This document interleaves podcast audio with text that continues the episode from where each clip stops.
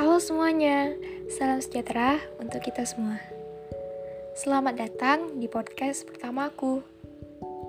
Pada hari ini, aku akan sharing tentang planning aku ke depannya. Sebelumnya, perkenalkan, nama aku Lauren Carolina dari Prodi Sains Aktuaria Institut Teknologi Sumatera. Planning aku ke depannya adalah mendapatkan IPK yang bagus, menjadi mahasiswa yang aktif, dan berprestasi. Mengikuti organisasi, memperbanyak relasi, melatih soft skill seperti public speaking, karena hal ini adalah hal yang sangat penting untuk ke depannya. Dan lulus dengan predikat cum laude. 8 Bukan itu aja, itu baru planning jangka pendek aku.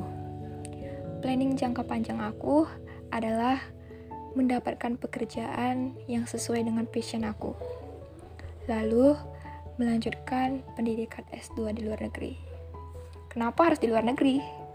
Ya karena dari kecil aku pengen banget bisa kuliah di luar negeri. Dan yang paling penting adalah membahagiakan orang tua aku dan menjadi contoh yang baik untuk adik-adik aku.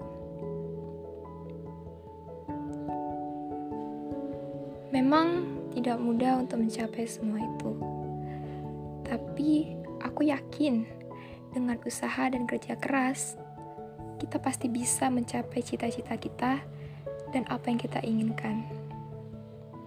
Dan makasih untuk semuanya karena udah mau menyempatkan waktu untuk dengeri podcast aku.